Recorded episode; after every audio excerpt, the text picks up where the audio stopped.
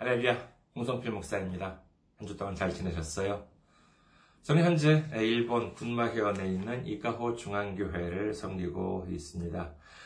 그리고 저희 교회 홈페이지 알려드리겠습니다. 저희 교회 홈페이지 www.ikahochurch.com이 되겠습니다. www.ikahochurch.com 저희 교회 홈페이지에 오시면은요, 어, 교회에 대한 안내 말씀, 그리고 주일 설교 말씀을 들으실 수가 있습니다. 그리고 주일 설교 말씀은 유튜브 뭐 동영상 사이트만이 아니라 어, 팟캐스트, 어, 팟빵을 통해서도 여러분들께서 받아보실 수가 있습니다. 그리고 어, 교회 메일 주소 알려드리겠습니다. 교회 메일 주소 이카호처치 골뱅이 gmail.com입니다. 이카호처치 골뱅이 gmail.com 이것으로 보내주시면 제가 언제든지 직접 받아볼 수가 있습니다. 그리고 선교 후원으로 선교 주실 분들을 위해서 안내 말씀 드리겠습니다. 먼저 한국에 있는 KB 국민은행입니다. 079-21-0736-251 KB국민은행 079-21-0736-251입니다. 그리고 일본에 있는 은행으로 직접 선거해 주실 분들을 위해서 안내 말씀드리겠습니다. 군마은행입니다. 저희 교회가 있는 지역은행이에요. 군마은행 지점번호가 190, 계좌번호가 1992256입니다. 군마은행 지점번호가 190, 계좌번호가 1992256입니다. 아, 저희 교회는 아직까지 재정적으로 미자립 상태에 있습니다. 그래서 여러분들의 기도와 선교 후원으로 운영이 되고 있습니다. 여러분들의 많은 기도, 많은 관심, 많은 섬김 기다리고 있겠습니다. 지난주에 또 귀하게 선교 후원으로 섬겨주신 분이 계셨습니다. 한국에서 정훈진님께서 귀하게 섬겨해 주셨습니다. 얼마나 큰 힘이 되는지 모릅니다. 하나님의 놀라운 축복과 넘치는 은혜가 함께 하시기를 주님의 이름으로 축원드립니다. 오늘 함께 은혜 나누실 말씀 보도록 하겠습니다. 함께 은혜 나누실 말씀 누가복음 15장 31절에서 32절 말씀이 되겠습니다. 누가복음 15장 31절에서 32절 말씀입니다.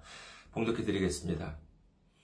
아버지가 이르되 예 너는 항상 나와 함께 있으니 내 것이 다 내 것이로 돼이 내 동생은 죽었다가 살아났으며 내가 잃었다가 얻었기로 우리가 즐거워하고 기뻐하는 것이 마땅하다 하니라. 아멘. 할렐루야. 하나님을 사랑하시면 아멘 하시기 바랍니다. 아멘. 오늘 저는 여러분과 함께 두 형제 이야기라는 제목으로 은혜를 나누고자 합니다. 오늘 본문이 포함된 부분은 누가복음 15장 11절에서 32절입니다. 여기에 보시면 어, 세 명의 등장인물이 있죠. 먼저 아버지, 그리고 맏아들과 아, 둘째 아들입니다. 여러분 본문에는요 이 두 아들에 대한 이야기가 자세히 기록되어 있습니다만 우선 이 두 아들에 대한 기록을 좀 비교를 해 보도록 하겠습니다. 우선 둘째 아들 이야기가 먼저 등장합니다. 이는 누가복음 15장 12절에서 24절입니다. 그리고 다음으로 마다들에 대한 기록이 나오는데 이는 그 다음 구절인 25절부터 32절이라고 할 수 있겠습니다. 보통 일반적으로 이 이야기를 그 돌아온 탕자라고 하는 제목으로 해가지고 주로 이 둘째 아들에 대해서 초점이 맞춰져 있고 맏아들에 대한 기록은 좀 뭐 덤으로 이렇게 여겨지는 경우가 많은 것 같습니다. 하지만 앞서 비교해본 구절의 분량, 그러니까 둘째 아들과 아, 첫째 아들 그 이야기에 대해서 차지하고 있는 구절의 분량을 비교해보면요. 어떠냐라고 둘째 아들에 대해서는 12절에서 24절까지 분량으로는 한 13절, 한 13구절 정도, 13절 정도가 됩니다. 그리고 마다들에 대해서는 25절에서 32절이니까는 한 8절이라고 할 수 있겠지요. 비율로 본다면은요, 어, 둘째 아들에 대한 기록이 한 60%라고 한다면은, 마다들에 대한 기록은 40%를 차지하고 있는 것입니다. 40%라고 하면은요, 이는 덤으로 보기에는 너무나도 많은 비중이라도, 비중이라고 할 수 있을 것입니다. 그렇다면 이와 같은, 어, 그 단순한 양의 비교에 의미가 있을까 하는 점부터 생각해 보도록 하겠습니다. 신학자들 사이에 있어서는 예수님께서 이 땅에 오신 후 대략 한 33년 정도를 사셨다고 합니다만, 이 땅에서의 일대기를 간략하게 정리하고 보면은요, 공생애를 대략 한 30세 정도에 시작하셨다고 합니다. 그리고 그 공생의 기간은 대략 한 3년 정도이고 33세경에 십자가에 못 박히시고 죽으신 후 3일 후에 부활하셔서 40일간을 많은 사람들에게 보이시고 그리고 하늘로 올라가셨다는 것이지요. 그러니까 2000년 전에 예수님께서 이 땅에 오셨을 때의 사역은 한 대략 한 3년 정도의 기간이었습니다. 우리가 만약에 뭐 이력서를 쓴다고 하면은 뭐 몇 년에 뭐 어디서 태어나서 어느 학교를 졸업하고 등등 뭐 이제 그런 내용이 있겠지만은 예수님의 행적에 대해서는 예수님께서 10대 때 어디에 계셨는지 20대 때 무엇을 하셨는지에 대한 기록은 성경에 기록되어 있지 않습니다. 그죠? 육신의 아버지인 뭐 요셉의 직업이 당시 목수였다고 하니까 아마도 뭐 요셉의 일을 아버지 육신의 아버지 요셉의 일을 돕지 않았을까라고 하는 추측은 할 수 있겠지만은요. 여기에 대한 명확한 근거는 없고 또한 뭐 근거가 없다 하더라도 별로 중요하지가 않습니다. 어디까지나 핵심은 예수님께서 그 공생애를 하셨던 이 3년 정도의 기간이기 때문이지요.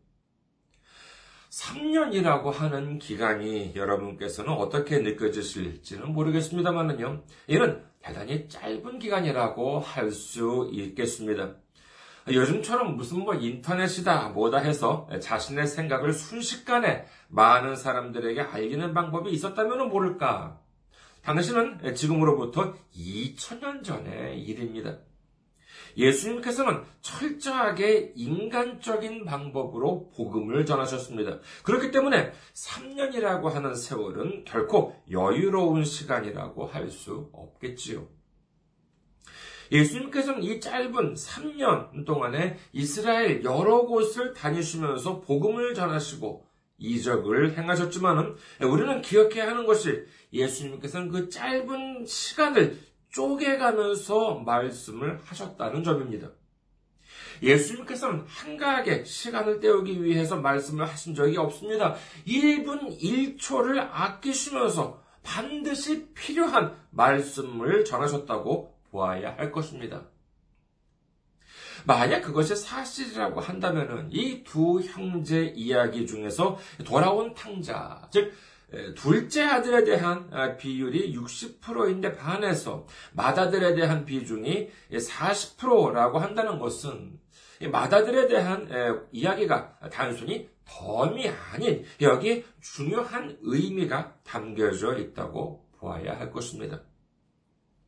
그렇기 때문에 오늘은 이 그 두 형제 중에서 특히 맏아들에 대한 부분을 살펴보려고 합니다만은 이를 위해서는 당연하지만은 60%에 해당하는 둘째 아들에 대한 내용을 빼놓고는 설명할 수가 없습니다. 따라서 오늘은 먼저 둘째 아들에 대한 부분을 간략히 살펴본 다음에 오늘의 주인공인 마다들에 대한 음, 대한 이야기를 좀 깊이 있게 생각해 봄으로 인해서 여기에 담긴 놀라운 은혜를 깨닫게 되는 시간이 되시기를 주님의 이름으로 축원합니다. 자, 먼저 둘째 아들 이야기입니다. 좀 길지만은요, 어, 성경 구절을 읽어보도록 하겠습니다. 누가복음 15장 12절에서 24절입니다. 누가복음 15장 12절에서 24절. 그 둘째가 아버지에게 말하되 아버지여 재산 중에서 내게 돌아올 분깃을 내게 주소서 하는지라. 아버지가 그 살림을 각각 나누어 주었더니 그 후 며칠이 안 되어 둘째 아들이 재물을 다 모아가지고 먼 나라에 가 거기서 허랑방탕하여 그 재산을 낭비하더니 다 없앤 후 그 나라에 크게 흉년이 들어 그가 비로소 궁핍한지라. 가서 그 나라 백성 중 한 사람에게 붙여 사니 그가 그를 들로 보내어 돼지를 치게 하였는데 그가 돼지 먹는 쥐염 열매로 배를 채우고자 하되 주는 자가 없는지라. 이에 스스로 돌이켜 이르되 내 아버지에게는 양식이 풍족한 품꾼이 얼마나 많은가. 나는 여기서 줄여 죽는구나. 내가 일어나 아버지께 가서 이르기를 아버지 내가 하늘과 아버지께 죄를 지었사오니 지금부터는 아버지의 아들이라 일컬음을 감당하지 못하겠나이다. 나를 품꾼의 하나로 보소서 하리라 하고 이에 일어나서 아버지께로 돌아가니라 아직도 거리가 먼데 아버지가 그를 보고 측은히 여겨 달려가 목을 안고 입을 맞추니 아들이 이르되 아버지 내가 하늘과 아버지께 죄를 지었사오니 지금부터는 아버지의 아들이라 일컬음을 감당하지 못하겠나이다. 하나 아버지는 종들에게 이르되 제일 좋은 옷을 내어다가 입히고 손에 가락지를 끼우고 발에 신을 신기라. 그리고 살찐 송아지를 끌어다가 잡으라. 우리가 먹고 즐기자 이 내 아들은 죽었다가 다시 살아났으며 내가 잃었다가 다시 얻었노라 하니 그들이 즐거워하더라. 보통 우리가 어, 생각하기로 아버지의 재산을 나누어 받을 때가 언제입니까? 네, 그렇습니다. 그것은 바로 아버지가 돌아가신 다음에 유산을 상속받는 것이 일반적이지요. 아버지가 살아 계실 때도 물론 뭐 어느 정도 어, 좀 뭐 자금을 도와달라거나 하는 그런 말씀을 드릴 수는 있겠습니다만은 이 둘째는 단순히 돈을 어느 정도 달라라고 하는 것이 아닙니다. 아버지 재산 중에서 자기가 받을 몫을 달라 이렇게 요구를 한 것이지요. 이 말은 무엇이냐 하면 쉽게 말해서 아버지가 지금은 살아계심에도 불구하고 돌아가셨을 때 내가 받을 유산을 미리 앞당겨 달라라고 하는 것입니다. 이 얼마나 상식적으로 보아서 이 문제가 많은 행동이 되겠습니까? 하지만 아버지는 여기에 대해서 아무런 말씀을 하지 않으시고 그냥 나누어 줍니다. 아마도 이 아버지는 부자였나 봅니다. 그 많은 돈을 가지고 자, 이 먼 나라에 가서 이 둘째 아들은 허랑방탕하게 재산을 낭비했다고 하지요. 아무리 이 많은 돈을 가지고 있었다 하더라도 펑펑 돈을 쓰면은 언젠가는 없어집니다. 거기에다가 흉년이 들었다고 하지요. 요즘 말로 하자면 뭐 불황, 불경기가 되겠습니다. 자, 지금까지 돈을 벌 줄은 모르고 쓸 줄만 알았던 이 둘째 아들. 돈이 떨어졌으니 일을 인제 하려고 합니다만은 이 불황까지 겹치고 말았으니 그렇지 않아도 줄어든 일자리에다가 아무런 경력도 없는 그가 제대로 된 곳에 취직하기는 어려웠을 것입니다. 더구나 지금 그가 있는 곳이 어디입니까? 그는 먼 나라로 갔다고 하는데 15절에 보니까는 돼지를 치고 있었다고 합니다. 율법으로 인해서 당시 이스라엘 사람들은 돼지고기를 안 먹었습니다. 그러니까 이스라엘 사람이 돼지를 기르는 일은 없었지요. 그래서 이스라엘 사람들은 그, 하지만은 이 그 그곳 이 둘째가 있었던 곳에서는 그 어, 돼지를 치고 있었다라고 하니 이는 분명 먼 나라 외국이었을 것으로 짐작됩니다. 지금 경기가 안 좋아지고 그러면은 자기 나라 사람들도 일자리가 없어지는데 어디인지 모르는 외국에서 온 사람 그뿐만이 아니라 경험도 없고 이제 가진 돈도 다 떨어진 그가 할 수 있는 일이 무엇이 있겠습니까? 그래서 정말 그 사배의 가장 밑바닥 일, 이스라엘에서는 해보지도 않았던 일, 그 일을 하는 것을 본 적도 없는 일이라고 할 수 있는 돼지 치는 일을 했다고 성경은 기록합니다. 하지만 이 근로 환경이 또한 그리 좋지는 않았나 봐요. 너무나 배가 고픈데 넉넉하게 먹을 수가 없습니다. 아마도 혹독한 종살이를 하지 않았나 하는데 오죽하면은 그 사람들은 남들에게 돼지 사료로 쓰였던 그런 쥐염 열매를 먹으려고 해도 주는 사람이 없었다고 하지 않겠습니까? 그야말로 정말 처참한 인생 밑바닥이라고 할 수 있겠습니다.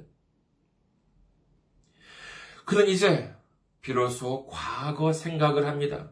아, 내가 큰 죄를 지었구나. 내가 육신의 아버지에게만이 아니라 하나님께도 죄를 지었다라고 하는 사실을 그제서야 깨달았습니다. 그 이유는 당시 이스라엘은 가나안 땅, 정복 당시에 각 지파마다 땅을 이렇게 할땅받았지요. 그렇다면 이스라엘 민족이라면 하나님으로부터 받은 그 약속의 땅, 가나안 땅을 지켜야 할 의무가 있었던 것입니다. 이를 도외시하고 그는 먼 나라로 떠났던 것이지요. 이게 얼마나 큰 죄입니까? 그는 생각합니다. 내가 당연히 가지고 있는 줄 알았던 그 아들이라고 하는 자리. 무엇 하나 부족한 것이 없는 아버지 집에서의 생활. 그때까지는 대수롭지 않게 여겼던 그와 같은 생활이 알고 보니 놀라울 정도로 큰 은혜였다라고 하는 사실을 깨닫게 되었던 것입니다. 그래, 양심상 내가 그 자리에 다시 올라갈 수는 없겠지만은 아버지 집에서 가장 밑바닥 종으로 산다 하더라도 지금 이보다는 나을 것이다. 그래, 돌아가자. 그는 깨달았습니다. 과거에는 자신이 죄인인 줄 몰랐지만 이제 자신이 죄인이었다는 사실을 깨달았습니다. 과거에는 아버지 아들이라고 하는 것이 대단한 줄 몰랐지만 이제 그 자리가 얼마나 놀라운 자리인지 얼마나 은혜로운 자리인지를 깨달았던 것이지요. 이제 그에게는 더 이상 버릴 것이 없습니다. 아니, 딱 하나 버릴 것이 남아 있었습니다. 그것이 무엇이었겠습니까? 그렇습니다. 자존심이었습니다. 어쩌면 돈을 다 탕진하고 가진 것이 없어졌어도 하물며 돼지를 치는 일까지도 하면서도 그때까지 집으로 돌아가지 않았던 이유. 그때까지 정말 집으로 향하려던 그의 발목을 잡고 있었던 것은 바로 다름 아닌 자존심이었는지도 모르는 일이지요. 생각해 보십시오. 부잣집 아들로서 떵떵거리며 주인 행세를 해왔었던 그가 이제 가진 것 하나 없이 빈털터리로 돌아가서 종살이를 하게 된다면은 주변 사람들이 얼마나 비웃겠습니까? 하지만 그는 결심합니다. 마지막 남은 자존심을 버리고 집으로 돌아간 것이지요.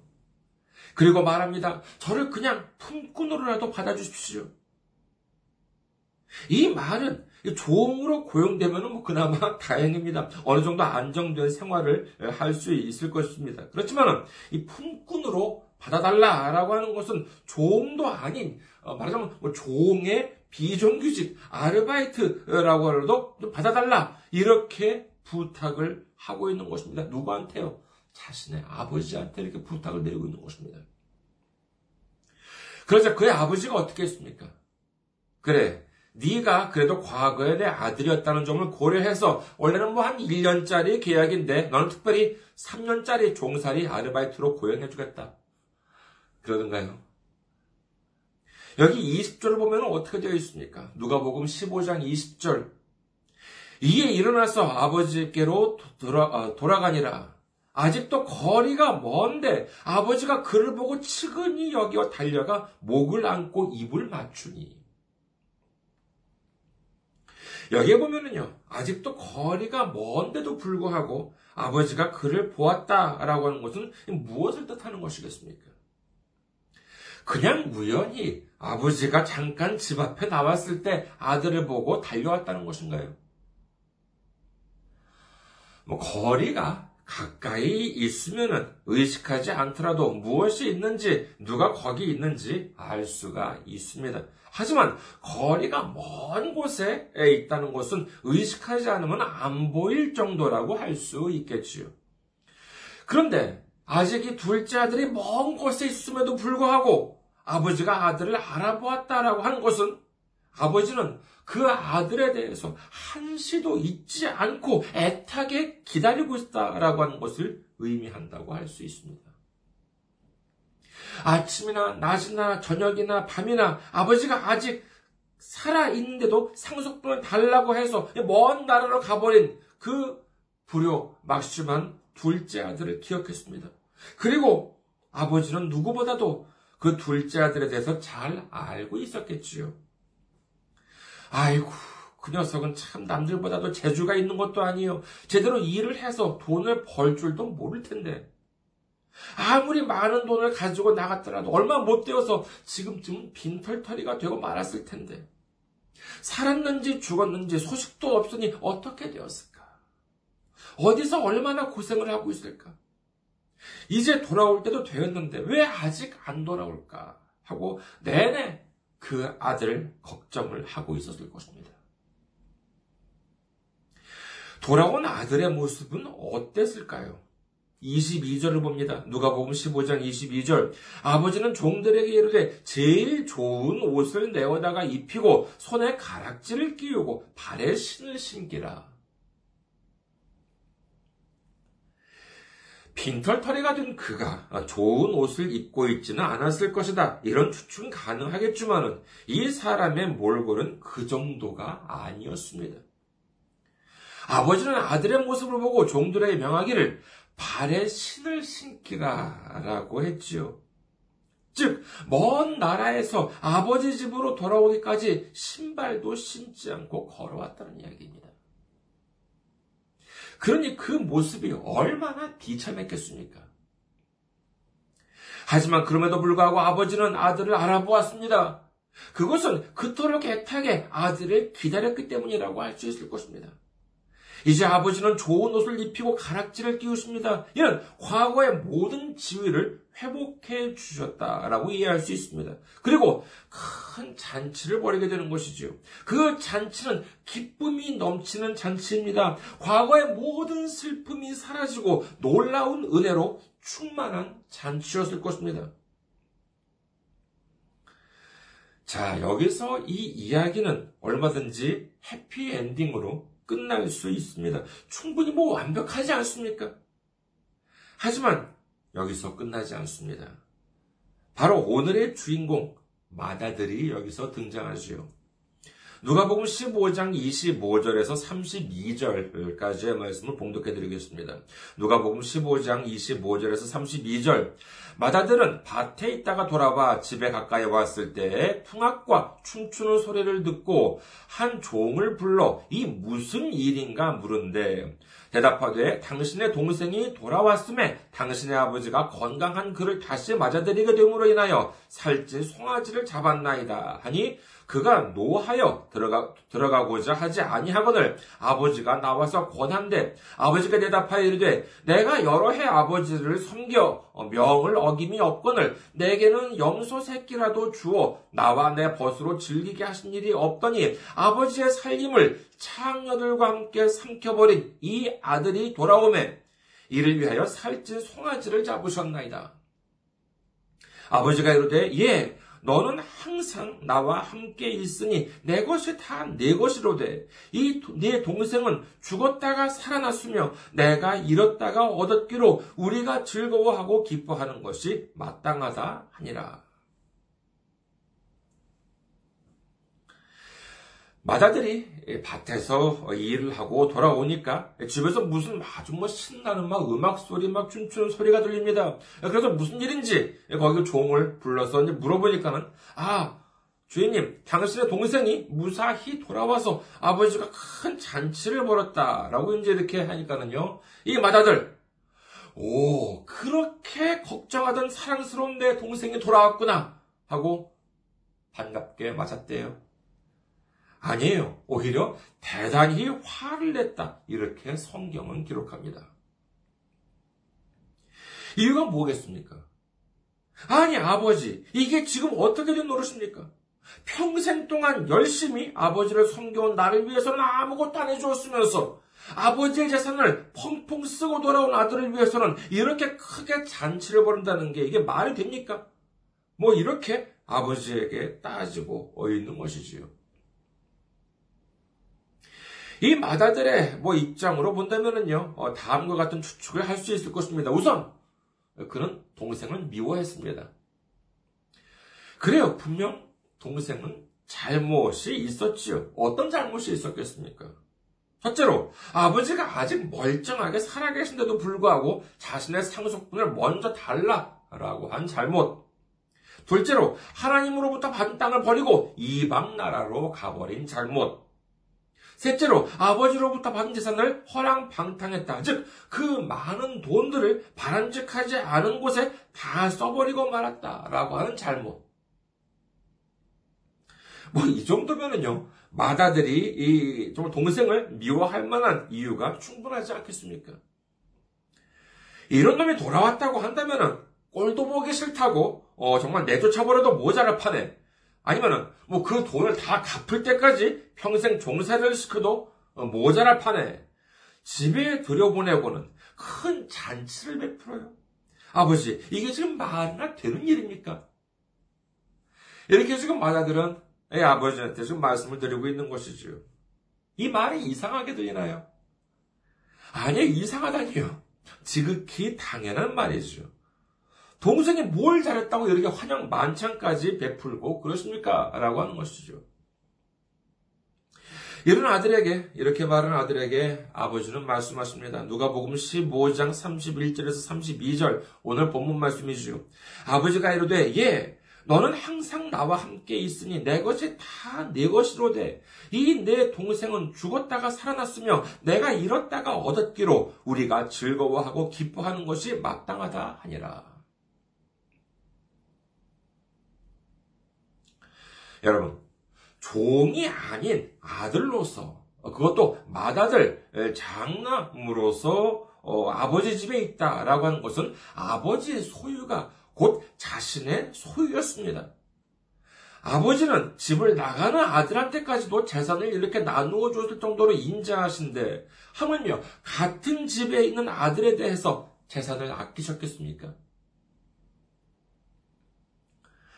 여기서 우리는 생각해 보아야 합니다. 동생은 인생의 밑바닥을 보았습니다. 나에게 돈만 있으면은 아버지를 떠나서 얼마든지 살아갈 수 있다고 생각했었습니다. 하지만 결과는 어떻습니까? 얼마 못 가서 참으로 비참하게 되었지요. 이 동생은 이제 깨달았습니다. 아, 돈이 문제가 아니다. 아버지의 곁에 있다는 것이 얼마나 큰 축복이요, 큰 은혜인지를 깨달았습니다. 이제 그는 절대로 아버지 곁을 떠나지 않을 것입니다. 하나부터 열까지 그는 자신에게 주어진 은혜에 감사하면서 살아갈 것입니다. 둘째 아들이 왜 집을 나갔겠습니까? 불만이 있었기 때문에 나갔을 것입니다. 이제 동생은 자신이 과거에 가졌던 불만이 잘못된 것임을 깨달았습니다. 이제 그토록 뼈저린 경험을 통해서 이 동생은 두 번 다시 그와 같은 잘못된 불만을 갖게 되지는 않을 것입니다. 반면에 마다들은 어떻습니까? 집을 나가는 동생을 바라보는 형은 어떤 심정이었을까요? 저런 나쁜 놈 같으니라고. 아니, 누구는 불만이 없는 줄 알아? 누구는 안 나가고 싶어서 안 나가는 줄 알아? 뭔지 이렇게 생각했을지도 모르지요.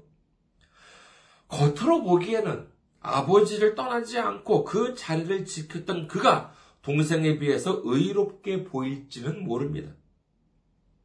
하지만 과연 그럴까요? 어쩌면 마다들은 동생이 집을 나가기 전의 모습, 그때 동생이 가지고 있었던 불만을 형은 여전히 지금도 간직하고 있었는지도 모릅니다. 여러분, 만약에 자신의 동생이 먼 나라에 가고 오랫동안 아무런 소식이 없었다면 어떻게 해야 마땅하겠습니까? 돈이 많은 집이었다면 종들도 많았을 것입니다. 그렇다면 아, 지금 내 동생이 집을 나가서 어떻게 몇 년째, 이렇게 몇 년째 돌아오지도 않고 소식도 없으니까 몇몇 사람들을 시켜서 알아보아야 했겠지요. 그리고 동생이 무사히 돌아와서 아버지가 살찌 송아지를 잡았다라고 한다면은 아버지, 지금 동생의 모습을 보십시오. 몇 년째 제대로 먹지도 못했는데 송아지 한 마리 가지고 어디에 붙입니까? 그러지 마시고 제가 지금 가진 송아지 두 마리를 더 잡아오겠습니다. 이래야 사랑스러운 형의 모습이라고 할 수 있지 않겠습니까? 하지만 마다들은 몰랐습니다. 무엇을 몰랐습니까? 그렇습니다. 감사를 몰랐습니다. 지금까지 살아온 우리의 인생을 한번 되돌아보시기 바랍니다. 그리고 지금 우리의 모습을 살펴보시기 바랍니다. 하나님 없이도 예수님 없이도 돈만 있으면 세상적인 힘만 있으면 잘 살 줄 알았는데 그러지 못하고 세상 속에서 절망하고 좌절하셨습니까? 모든 것을 잃고 예수님께로 돌아오니까 과거에 자신이 저지른 잘못을 깨닫게 되었습니까? 주님을 믿는 일이 귀찮고 번거로운 일인 줄 알았는데 이제 주님을 믿는 일이 은혜롭게 느껴지십니까? 만약에 그렇다면 여러분들은 둘째 아들이라고 할 수 있겠지요. 그런 여러분들께 말씀드리겠습니다. 그동안 참 고생 많으셨습니다. 얼마나 힘드셨습니까? 그러나 축하드립니다. 진정한 주님의 사랑을 깨달으셨습니다. 진정한 감사를 깨달으셨습니다. 주님께 감사와 찬송을 돌리지 말라라고 제가 말씀을 드려도 돌리시겠지만은 남은 인생 주님께서 주시는 기쁨과 감사 속에서 주님을 찬양하며 살아가실 수 있기를 축원드립니다. 한편 내가 지금 별로 행복하지 않은 것 같습니까?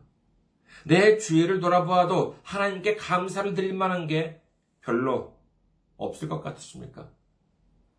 하나님이 없더라도 뭐 돈이나 세상적인 힘만 있으면 얼마든지 행복하게 살아갈 수 있을 것 같으십니까? 죄를 짓고 돌아온 사람이나 어려움을 겪고 있는 사람을 보면 이해할 수가 없고 사랑스럽지도 않고 가엽게 느껴지지도 않습니까? 조심하십시오. 당신은 얼마든지 둘째 아들이 될 수 있습니다. 둘째 아들이 저지른 잘못을 똑같이, 아니, 더 심하게 저지르게 될 수도 있기 때문에 더욱 조심을 하셔야 합니다. 긴장하셔야 합니다. 그리고 더 늦기 전에 수많은 고생을 하고 난 다음에 둘째 아들이 깨달은 감사를 깨닫게 되시기 바랍니다. 이 은혜를 깨닫게 되시기 바랍니다. 눈에는 보이지 않고 귀에는 들리지 않고 손에는 잡히지 않더라도 주님께서 언제나 나와 함께 해주신다는 하는 기쁨으로 충만하시기를 주님의 이름으로 축원합니다. 우리 모두 주님께서 베풀어 주시는 사랑, 주님께서 함께 해주시는 기쁨을 가지고 감사함으로 주님을 섬기고 사랑하는 마음으로 이웃을 섬김으로 말미암아 주님께서 넘치도록 부어주시는 놀라운 큰 축복을 받으시는 우리 모두가 되시기를 주님의 이름으로 축원합니다. 감사합니다. 항상 승리하시고 건강한 모습으로 다음 주에 뵙겠습니다.